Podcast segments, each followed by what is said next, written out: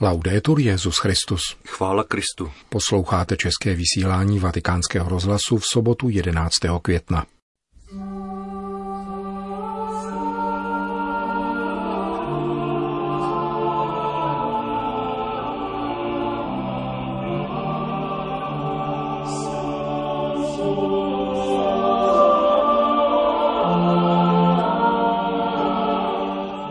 Zábava je možná jen v rámci určitých pravidel, řekl Petrův nástupce na setkání s delegací italského sportovního svazu.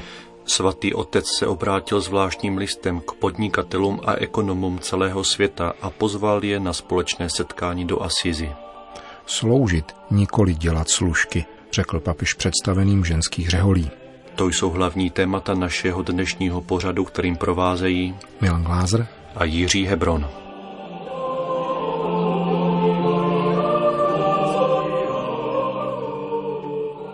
Zprávy vatikánského rozhlasu. Vatikán. Papež dnes přijal v Klementinském sále Apoštolského paláce delegaci italského sportovního svazu u příležitosti 75 let založení této organizace, která má milion 200 tisíc členů. Byla založena italskou katolickou akcí v roce 1944. Působí při farnostech a oratořích a slouží především mládeži. Velká lekce, kterou dává sport, nám pomáhá vyrovnávat se s každodenní námahou ve studiu, práci i mezilidských stazích a spočívá v tom, že zábava je možná jen v rámci velmi přesných pravidel.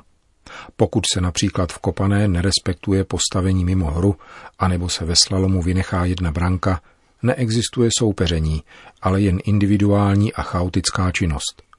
Soupeřením se učíte, že pravidla jsou pro soužití podstatná. Štěstí nespočívá v nevázanosti, nýbrž ve věrném sledování cílů. A učíte se také, že není možné cítit se svobodným tehdy, když neexistují meze, nýbrž tehdy, když v rámci daných mezí vydáváte ze sebe maximum. Quando con i propri limiti si dà il massimo. Takovéto horizonty nabízí sport a odrážejí se ostatně i ve statutech vašeho svazu, pokračoval svatý otec. Sport činí lidi lepšími a usnadňuje kulturu dialogu a setkání v úctě. Boj se soupeři ve sportovních zápasech je vždycky setkáním, nikoli střetem. Ačkoliv je totiž lepší vyhrát, v jistém smyslu vyhrávají obě strany. A takový svět si přejeme a chceme vytvářet – aby na základě zdravé soutěživosti byl v soupeři vždycky spatřován přítel a bratr.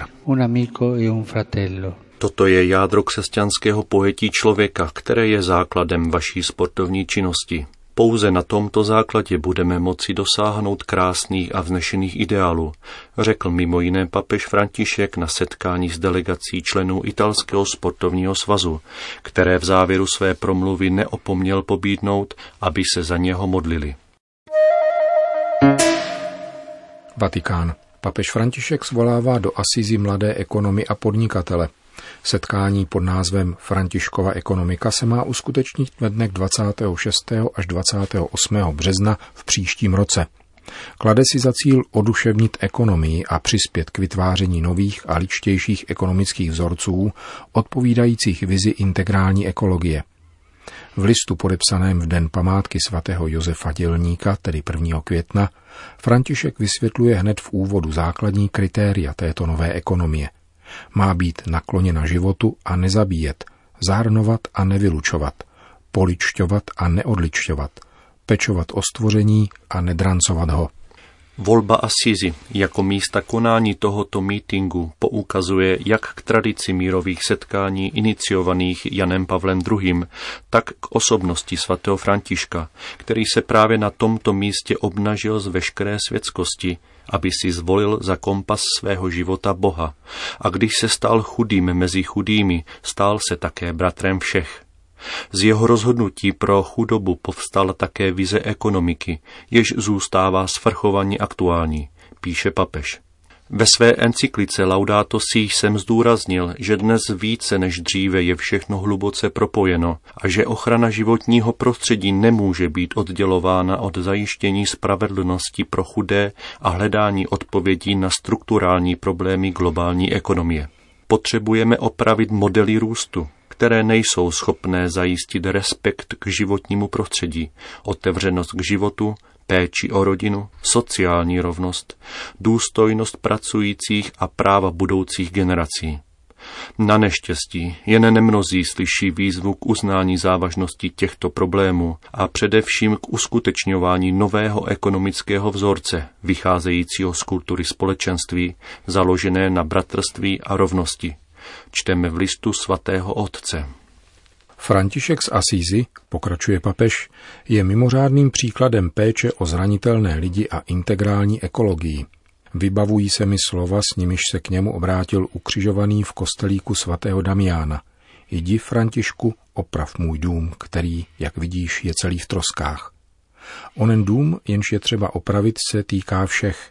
Týká se církve, společnosti a srdce každého z nás. Týká se stále více také prostředí, které urgentně potřebuje zdravou ekonomii a udržitelný rozvoj, který by zhojil jeho rány a zajistil důstojnou budoucnost. Vzhledem k této naléhavé potřebě je každý z nás volán k tomu, aby zrevidoval své myšlenkové a mravní priority a sladil je lépe s božími přikázáními a s nároky společného dobra. Chtěl jsem však pozvat především vás, mladé lidi, protože vaše touha po lepší a šťastnější budoucnosti z vás činí prorocké znamení naší doby, poukazující k ekonomii pozorné k člověku a k životnímu prostředí. Drazí mladí lidé, vím, že jste schopni slyšet ve svém srdci stále úzkostnější volání země a jejich chudých, hledajících pomoc a odpovědnost, totiž někoho, kdo by odpověděl a neodvracel zrak. Budete-li naslouchat, co vám říká srdce, budete se vnímat jako součást nové a odvážné kultury, nebudete se bát rizika a budete pracovat na budování nové společnosti. Zmrtvý vstalý Ježíš je naší silou. Jak jsem vám řekl v Panamě a napsal ve své postsynodální apoštolské exhortaci Christus vývit. Prosím vás, nedovolte, aby se jiní stali protagonisty změny. Budoucnost vchází do světa skrze vás.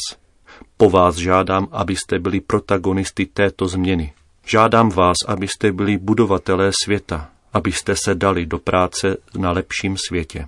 Vaše univerzity, vaše podniky a organizace jsou dílnami naděje, v níž lze vytvářet nové cesty chápání ekonomie a pokroku, bojovat s kulturou v plítvání, dávat hlas těm, kdo ho nemají a nabízet nový životní styl.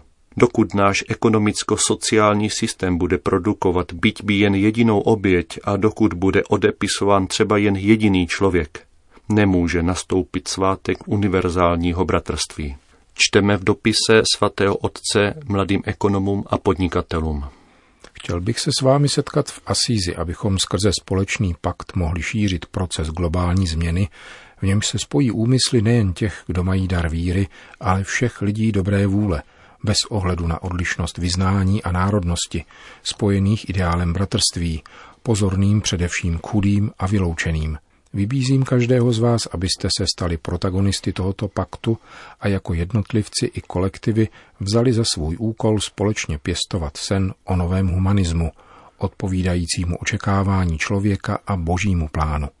Jméno této události, Františkova ekonomie, jasně odkazuje ke svědci z Asízy a k evangeliu, které naprosto konzistentně prožíval také v ekonomické a sociální rovině – Svatý František nám nabízí ideál a v jistém smyslu také program. Pro mne, který jsem si zvolil jeho jméno, je neustálým zdrojem inspirace. Naše setkání je naplánováno na dny 26. až 28. března roku 2020. Spolu s biskupem Asízy, jehož předchůdce Guido před osmi staletími přijal do svého domu mladého Františka po prorockém gestu obnažení, vás chci přijmout také já. Čekám na vás a již nyní vás zdravím a žehnám vám. A prosím vás, nezapomínejte se modlit za mne.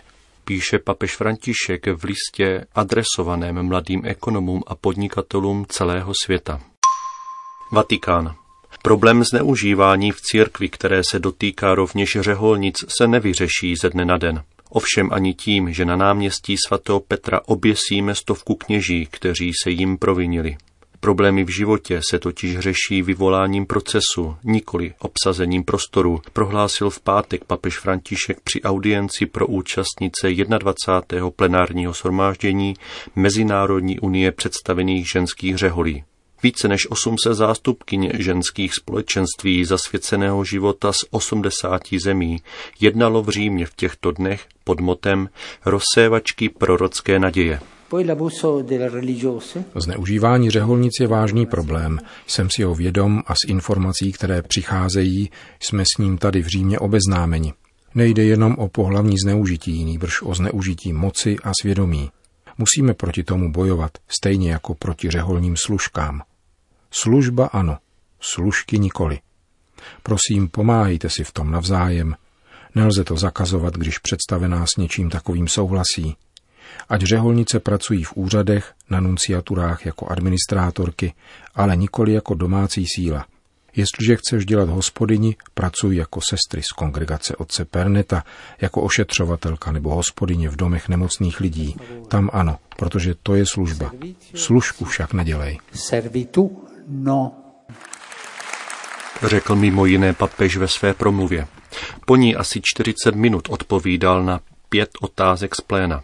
Jako první se zeptala jedna matka představená z Německa, která předeslala, že mluví jménem žen, které by chtěli sloužit božímu lidu, avšak s týmiž právy. Doufáme, prohlásila, že najdeme odpověď na otázku po roli žen v církvi nejenom na historické a dogmatické bázi. Určitě potřebujeme tyto prameny zjevení, ale potřebujeme Ježíšovu sílu a Ježíšův způsob chování vůči ženám. Jaké odpovědi můžeme na tyto otázky nalézt dnes v 21. století? Ptala se německá řeholnice. Je pravda, jak říkáte, že církev není jenom Denzinger, tedy příručka věroučných dějných definic. Církev se však vyvíjí ve věrnosti zjevení. Nemůžeme změnit zjevení. Je však pravda, že zjevení se rozvíjí v čase. Jsme to my, kdo během času chápeme víru lépe a lépe. Způsob, jakým chápeme víru dnes po druhém vatikánském koncilu, je jiný než ten před druhým vatikánským koncilem. Proč? Protože vědomí a chápání se rozvíjí. To není novota, protože to je samotná povaha zjevení. Zjevení je svou povahou neustálým pohybem sebeobjasňování. Týká se to i mravního svědomí. Například dnes jsem jasně řekl, že trest smrti je nepřijatelný, nemorální, ale před 50 lety se to tak neříkalo. Změnila se církev? Nikoli. Rozvinulo se mravní svědomí. Toto je rozvoj. A tak to chápali otcové církve. V pátém století to krásně vyjádřil Vincent Lérinský. Říká o vědomí víry ut anis consolidetur, dilatetur tempore, sublimetur etate. Tedy roste s průběhem let, nemění se, ale roste. A s časem se rozvíjí. Lépe se chápe a vypíná do výšin. Vidím-li, že dnešní myšlenka souvisí se zjevením, pak je to dobře, ale jde-li o něco cizorodého, co není ve zjevení, včetně oblasti mravů, tedy neodpovídá-li morálce, pak je to špatně. Proto musíme ve věci diakonátu hledat, co bylo na počátku zjevení, a bylo-li tam něco, tak to nechat růst a vyrůst. Pokud tam nebylo nic a pán toto ministérium pro ženy nezamýšlel, tak nic. Proto jdeme do historie, k věrouce. Na začátku jsem udělal žertovnou poznámku, že jste pozměnili svůj hábit a zničili tak zasvěcený život. Vůbec ne. V dialogu se světem každá řeholní kongregace vidí, jak nejlépe vyjádřit své vlastní charisma. Kongregace, která nemá svůj vlastní hábit, není horší ani lepší. Každá přijala svoje rozhodnutí. A tady se dostávám ke klíčovému slovu rozlišování. Potřebujeme rozlišovat. Není všechno bílé nebo černé, ani šedé. Všechno je na cestě, všechno se ubírá po cestě. Kráčejme však cestou správnou, cestou zjevení. Nemůžeme jít jinou cestou. Jsme katolíci. Pokud chce někdo založit nějakou jinou církev, je svobodný, leč. Poznamenal svatý otec v odpovědi na jednu z otázek, které mu ve Vatikáně tento pátek kladly členky Mezinárodní unie ženských řeholních představených. Končíme české vysílání vatikánského rozhlasu. Chvála Kristu. Laudetur Jezus Christus.